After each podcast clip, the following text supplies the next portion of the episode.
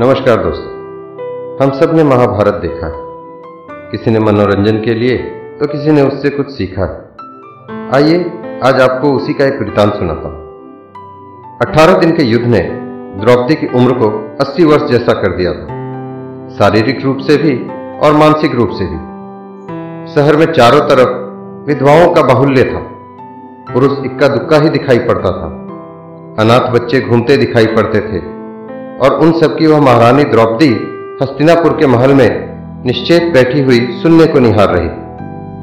तभी श्री कृष्ण कक्ष में दाखिल होते हैं। द्रौपदी कृष्ण को देखते ही दौड़कर उनसे लिपट जाती है।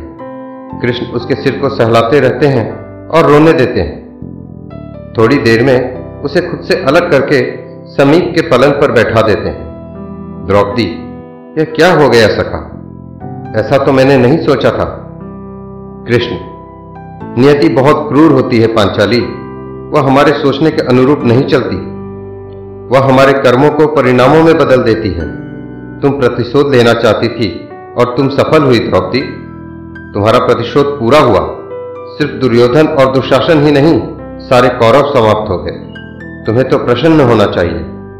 द्रौपदी, सखा, तुम मेरे घावों को सहलाने आए हो या उन पर नमक छिड़कने के लिए?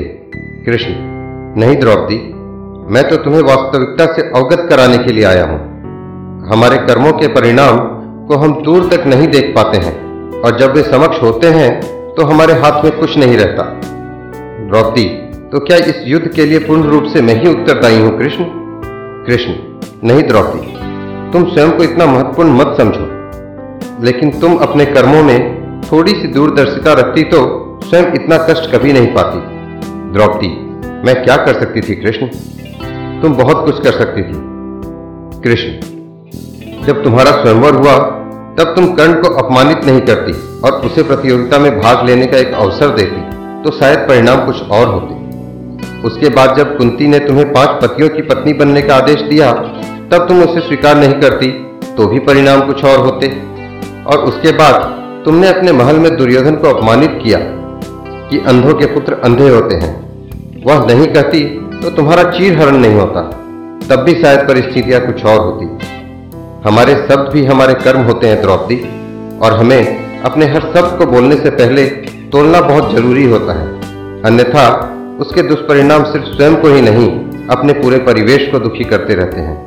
संसार में केवल मनुष्य ही एकमात्र ऐसा प्राणी है जिसका जहर उसके दांतों से नहीं शब्दों में है। इसलिए शब्दों का प्रयोग सोच समझ कर करें। ऐसे शब्द का प्रयोग कीजिए जिससे किसी की भावना को ठेस न पहुंचे, क्योंकि महाभारत हमारे अंदर ही छिपा हुआ है।